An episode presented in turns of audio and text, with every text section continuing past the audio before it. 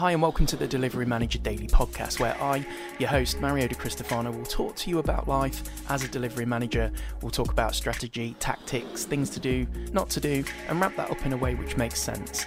This is a daily series of podcasts which are released across all your favourite podcast software, and there's a video version on YouTube with additional content if you wish. If you want to get in touch, get involved with the podcast, or even be a sponsor, get in touch via Twitter, DM underscore daily, and don't forget to check out the video version of this podcast on YouTube, The Delivery Manager Daily. Hello, and welcome to this episode of the Delivery Manager Daily. I haven't done one in a while. Um, we recently had a guest on Andy Tabera in the last episode, which was really great. And actually, I'm going to extract something that he said uh, about what I'm going to talk about today, having just come off the phone with a colleague who is also experiencing the very problem that I'm going to talk about, and that is uh, managing your time when you're busy uh, managing multiple projects. So, uh, thanks for listening. And if you want to get involved with the podcast, don't forget to get in touch with me on Twitter at MarioDC or at DM underscore daily. And you can check out my blog at mariosblog.co.uk. So, time. Very often, none of us have a lot of it. Uh, I think that I sit in a position of experience now and something I've learned to do over the past kind of three or four years, which is to really manage and defend my time. Now, I talk to a lot of colleagues and, and peers, and not just in the organisations that are close to me, but many far and wide, and often there's a default stock response or what seems to be a stock response of, I'm sorry, I haven't got time today. Um, I'm in back to back meetings. now, I think back to back meetings are a plague. And whilst very easy, I'm sure, to kind of say, well, you should just say no. I know that's very uh, different in practice, and, and the ability that some of you listening may or may not have to just say no uh, will obviously be different individual to individual. But I'm going to talk about how I migrated my way from uh, being in what I thought was fairly frenetic chaos, you know, back to back meetings and being uh, dictated to by the pace or the tone or the voice of the project, or maybe my superiors or the organisation or culture itself, and actually took charge of managing my time and the impact that that had on my ability to, to do my job even better. Uh, than than I ever thought possible. So, in the next 20 minutes or so, I'm going to be talking through some of the practical strategy and tactics that I use to kind of defend my time. And this is something that I've talked about to other colleagues and peers and started to see them who have deployed these uh, tips uh, equally uh, reaping the benefits. So hopefully uh, you will too. So let's look at a given project, uh, arbitrary project, if you will, that has a tone, a culture, historic, baked in legacy that everyone's got to be on back to back meetings all day, every day. And because it's a mixed supplier project, everyone's got a bit of a fear of missing out commercially or otherwise. So everyone and everyone's dog and uncle get invited, and you end up with these really sprawling um, telephonic combats uh, from nine o'clock in the morning till six o'clock at night. And at the cost to the the project, you know, we all know about how to calculate the expense of a meeting, the cost of a meeting, even. Um, what you tend to find is you have these wildly unproductive teams working on huge scale projects, unable to be effective. Um, the impact on the quality of the meeting itself if everyone's lurching from back to back meetings, well, is limited. You don't have any time to write up notes, you don't have any time to understand and carry out actions, and you don't have any time to work in between those meetings because there is no time. The colleague that I was speaking to earlier on this morning was saying that, you know, they're not going to get time for lunch, they're not going to get time to have a break, and they're probably going to be doing or catching up with their work between about 6 pm and 8 o'clock in the evening, which is very much a cultural thing. I've found in uh, many organisations. And then just day to day, if we take that arbitrary project to one side, hopefully that sounds familiar to many. Just your day to day can get swallowed up. People kind of abuse your calendar and will put meetings in over uh, the notion of lunch times or can you just or it'll only take five minutes or maybe you've got colleagues and peers who have pre meetings about the meeting and then want a post meeting wash up meeting. So actually, one meeting turns into three. And that's before you even get to uh, the fact that the meeting could have been an email in the first place, which is obviously a, a well known meme amongst other things. But all of that is great to talk about. But how many of you are actively combating this plight, this poison, by actually deploying some self control and a little bit of firmness with the organisations that you work for, or your colleagues, or your peers, or the project team, or the stakeholders, and actually say no to meetings. So I'm going to tell you what I do and try and do, and I've wrote about it on mariosblog.co.uk if you do a search for time management. And I've also blogged about it internally to the various companies that I work for, and I've actively coached people through uh, doing some of these things, whether they're in discrete chunks or just going at it full hog and deploying all the tips uh, that I'm recommending and changing the way that they work forever. So, a few caveats before we start. Um, the ability to take control of your own time is something that unfortunately we're not all able to do. It's a luxury and a privilege, and it's a bit of a privilege that I can sit here on a podcast. And I think I've said something similar before. It's very easy to be able to say, well, here's what you should do, but I've been fortunate enough to work my way into a position where I can. And obviously, a lot of people aren't in the position where they can fully control their day. And whilst I think being at the mercy of others in terms of how your day goes is a risk in itself, that's worthy of a conversation in another podcast. So, about three years ago, I wanted to embark on this journey of self improvement and really look at every single element of what I can do to be better as a human being. How I spend my time was one of them. You've heard the notion of busy fool. Now, I've always, because of my organisation and my ability to organise, been fairly good at managing multiple things or doing multiple things. But that was often at the expense and the compromise I was willing to make of my own time or the quality of my own downtime as I wanted to improve as a leader and as a, a, business person and a delivery manager and all the other hats that I wear, I really wanted to look and understand about how I manage my time and the time that I offer to people and the manner to which I do it. So, whether you employ me directly, whether I work for you as a consultant, whether you're a peer, colleague, even a family member, um, there's a certain rule of engagement that I absolutely stick by and communicate and make sure that everyone is clear. To get the best version of Mario, um, you have to engage with me on my terms in terms of my time because it's that, it's my time. Now, Andy Tabor in the last podcast said something really interesting, which was this notion of um, when you're looking at getting the best out of people, one of the things you can do it's it's a psychological game and, and tuition coaching kind of thing, I think. It's the diary of me, the manual of me, sorry, the manual of me.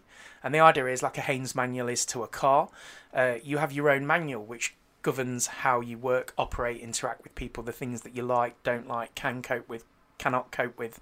And we often don't write that down and then present it to others to give the relationship the best chance of working. You can uh, attribute that to your own personal relationships too, right? How often do you sit down with your partner and say, actually, I find that I feel this way when this happens, or this external force is applied, I act like this, or you know. So I've started to document and write down what gets a good Mario and what encourages a not so good Mario. And one of the things is the the leeching of my time, especially where I felt or have felt that that time is somewhat wasted. So practically, what I try and do is start with my weekly Outlook calendar, and I use that as a tool, a communication tool, as part of my manual. So everyone is clear how I spend my time and where I'm spending it and what the rules of engagement are. So the first thing I do is make sure my calendar is public. Now, I don't know the politics around the organisation uh, that you work for, but my Outlook calendar, I use Outlook 90% of the time in my day to day life. So I make that the focal point of how I spend my time uh, Monday through Friday. And I put everything in there, including personal appointments. So anyone at any point considering I'm spending 70 to 80% of my time at work, um, gets to see everything that's going on. And what I do is I look at my calendar and move far enough in advance where I can implement these things. So if you're trying this, obviously you might not be able to apply this tomorrow or on Thursday or Friday. You might have to go a couple of weeks ahead because you're probably stacked up with back to back appointments. Um, and the first thing I do is find a clear week, or that's relatively clear outside the monotony and the the regularness of your stand ups and weekly meetings, and that kind of thing. And the first thing I do is I block out lunch between twelve and one. Now this is notional. It's the point of knowing that at some point during the day you need at least an hour off. You need an hour to have some food, and you need an hour to walk away from the screen and keyboard. So it doesn't matter whether it's 12 to 1, 1 till 2, 2 till 4. It's the notion of being religious and committing to it just as you would any other meeting. So between 12 and 1 every day for me, 12 to 1 works. It's a nice split in my average 8 9 hour day. I put in lunch and I mark it as lunch and I make it absolutely clear in the subject line in the in the meeting don't disturb. It's my lunchtime. And I block that out every day, Monday to Friday. And then I colour code it. And we'll talk about colour coding and why to do that in a sec. The next thing I do is I block the first hour of every day and the last hour of every day out too as contemplative thinking time. Now I do that twofold. I tend to find that they're the best parts of the day for me to do those things, to contemplate and to think. But I'm also quite defensive in that I pick those times because I know that culturally and organisationally, in the landscape that I work in, those are the times where people generally are in a panic state, need something, want something, want to encroach upon my time in a manner that's not controlled. So I simply eliminate that risk by blocking that time out. That way, I have some semblance of control over my day and to make sure that I'm not starting and ending my day in chaos, which is important to me. Now, there's a little bit of give and take across all of this, and we'll, we'll talk about that shortly. So, at the minute, hopefully, you've got your lunch times booked out and you've got that start of the day booked out for an arbitrary amount of time 45 minutes, half an hour, an hour, and at the end of the day, too. You might even find that as you look at your own week and analyse your own week, maybe you feel that on a Friday, before a software release it's chaos and you know you want to block some time out for some mental headspace. Or you know because you've been bitten by it before that on a friday you get a load of work chucked to you so someone else can get it off their plate. Now this isn't about making yourself unavailable or unhelpful or not being a team player or any of that. It's about taking control of your own time and you will have to dial this up or down with some context of your own world and landscape that I don't know but I'm just telling you what I do so we've got the start and the end of every day booked out, and we've got my lunch times booked out. The next thing I do is in between all the regular meetings that I have is I book in some contemplative time, time to do some thinking and time to do some work. So I'll book in between the gaps often, 60% of the space in between the gaps with this particular appointment. And I'll colour code that something different too. So as I look at my diary and Outlook, look at my calendar, I can see broadly via simple color coding where I'm spending my time. I'm checking is there enough. I use blue, for example, for lunchtime. Are there five blocks of blue to know that I'm getting a lunch every day? I use green for contemplative time. So, is there enough green across the overall calendar over the course of a week? From an arbitrary percentage perspective, where I can say, based on all the work that I'm doing, I've got an equal amount of time to actually conduct that work, think about it, and do it properly all my meetings I colour code a fairly somber colour, grey, black.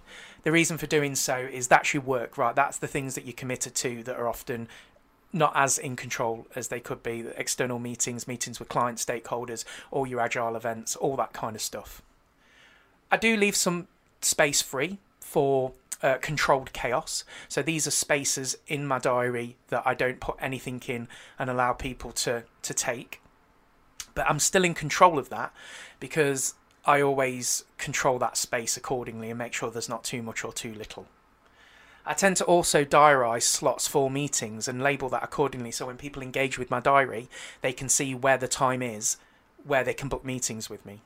And then in between all those meetings, I put anywhere between 10 and 20 minutes either side to make sure that I can be effective in the meeting. So that means if I need to run the meeting, I've got space to prepare, space to follow up, write notes, circulate notes and actions, that kind of thing else. Otherwise, the meeting is pointless. And effective meetings is maybe a, another episode and another subject to talk about.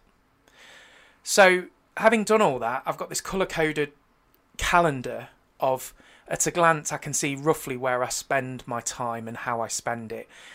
Lunch times, breaks away from the keyboard, work, meetings, and I try and balance all that out. So every week every commitment that I have gets the best version of me, and I give myself in the most appropriate way. Now, obviously, you have to do a bit of take. There's going to be the odd lunchtime where you have to work through, or there's going to be the odd client demand where you work late. And I'm not suggesting that, you know, my world's perfect. And that balance is that give and take I'm able to do because I plan my time in this manner. And it helps me understand the compromise I'm making and make sure that I don't turn that into a habit and every week I work two or three weeks in advance. I go through my diary, go through my calendar, color coded in this manner to make sure that I've got an appropriate amount of time split between those things. So, in summary, just for this bit, think about plotting some time out for lunch, breaks, time in between uh, each meeting to allow you to be effective in that meeting, time for people to take your time, and then blocking out strategic parts of your day where you're usually disturbed to give yourself some free mental headspace. And what you should hopefully find is that despite the perception of if you're not around, people might panic because maybe you do, you know, an important job or you're part of a big team and everyone's, you know, part of that overall um, uh, resource need. Actually, people will get used to you you ordering your time in such a manner where um, well we know that if we go to this person's calendar we can see that they're going to open up windows of opportunity for meetings and they can book a meeting in that space. And if they want to compromise and they want to negotiate, which is what life's about, they can message you. They can instant message you and say, Look, hey, I know you've got this time blocked out, any chance? And then you're in control of the conversation rather than getting two hour meetings dropped into your calendar that invariably overrun, that bleed into your next meeting, and you end up having a day full of back to backs. I mean, really, how effective are you doing that on a regular basis? So, calendar entries and how to manage your time using color coding, I think is definitely a thing. You should definitely check out the options that you have available to you in your day to do that. Uh, and if you go to mariosblog.co.uk and uh, search for time management, you'll see a couple of good examples of where I do that. Let me know in Twitter how you get on with that, whether you think it's feasible or it's just kind of perfect world and it's not actually practical for you, and what you think you could do to help manage your time. And uh, we'll now move on to the next part of this podcast, which is talking about how to manage your week. This episode sponsored by ND Technology Services for IT consultancy and digital delivery projects and Creative Pixel. If you want an affordable bespoke website which won't break the bank, get in touch. creativepixel.me.uk forward slash DM Daily for a 10% discount on all websites. So, in this next part of the subject on time management, I wanted to talk outside of managing my Outlook calendar, some of the other things that I do to help take control of my day and week. Now, I'm a big believer in setting yourself up for success, and that starts with preparation, often for me on a Sunday night. And then what I try and do is get to a point on Friday where at about four o'clock, I feel that I can either go to the gym and relax or go and have a beer, knowing that I've really contributed to success either for my teams, my clients, stakeholders, and I've really managed myself into a point of where I can give my brain a big old hit of dopamine and go into my weekend and feel energized to do exactly the same thing the next week. What I've learned is that by giving my brain that chemical reward, it encourages me to do exactly the same thing the following week and be consistent. And one of the things that I've learned is to be good consistently takes a hell of amount of effort. So it's no good being good three or four weeks in a row and then having eight weeks of absolute chaos. What I try and do is be consistently good over time. And having done that over the last three to five years using techniques like this, this is where I found my own progression and success has come from. It's that baseline consistency. So on a Sunday night, I'll go into my office and I'll clear my whiteboard. I've got a physical whiteboard stuck up on the office wall, and what I try and do is use regular Kanban to manage everything that I want to do for the week. It's a week view, and I include everything on it all my personal stuff, my side hustle, my business, the companies and organizations that I work for, and everything in between.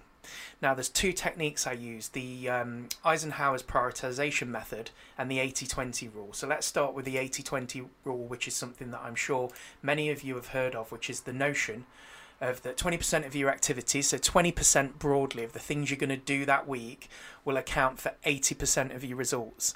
Now, I was often victim of just thinking I've got a list of things to do and I'm going to tackle them in order and I'm not going to be um, moved away from that, regardless of the priority of them and the impact that doing those things will have. I'm just going to work my way through a list. And often you get to the end of the week, maybe you've cleared half the list, and actually those things that you've done have been not terribly important, but you feel good because you've worked your way in a structured order through a list of things.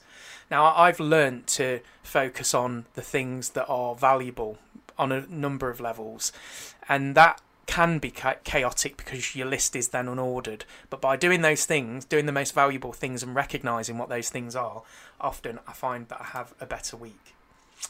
And then there's the Eisenhower matrix, which is this process of organizing those tasks into the things that you need to focus on because they need to be done, for example, on that day. Things that you might want to schedule out um, that aren't so urgent but should be scheduled and probably completed in the week. Things that you can delegate that are probably reasonably urgent but you can delegate to someone else. And the things that are neither urgent nor important that you may still find that they're on your list but really you shouldn't do. Now, to understand both of these in more detail, you can go to eisenhower.me for the Eisenhower matrix, and you can go to uh, briantracy.com on his blog using the Pareto principle, or you can Google Pareto principle. And I use both of those to plan what goes onto my Kanban. So I'll write down on post it notes all the things that I want to achieve in that week, and I'm strategic with those things. I'll look at having organised my diary and Outlook, what I want to achieve out of those meetings, conversations that I want to have, negotiations that I need to do, project outcomes that I want to facilitate, and at the end of the week, where I want to be, both personally and professionally. And I'll manifest them as sticky notes in one form or another, running them both through the Pareto principle, the 80 20 rule, making sure that I've then filtered and prioritized them based on what I think is really the key things to do to get me to the end of the week uh, that are going to have real value. And then the Eisenhower matrix of then reprioritizing them again of what can be delegated, what can be done later to give me a sense of order. And then I'll put them loosely into a backlog on my Kanban board. And then using Kanban techniques over the course of the week in conjunction with um, managing my Outlook calendar, I can find a really effective way of managing my time and how I'm spending my time to achieve outcomes. And by the time I get to the end of the week, Everything on my Kanban should have been moved to the right. I've achieved all my meetings, and of course, life's great. You open a beer, you've just done a 10k run, and you go into the weekend celebrating with a kebab.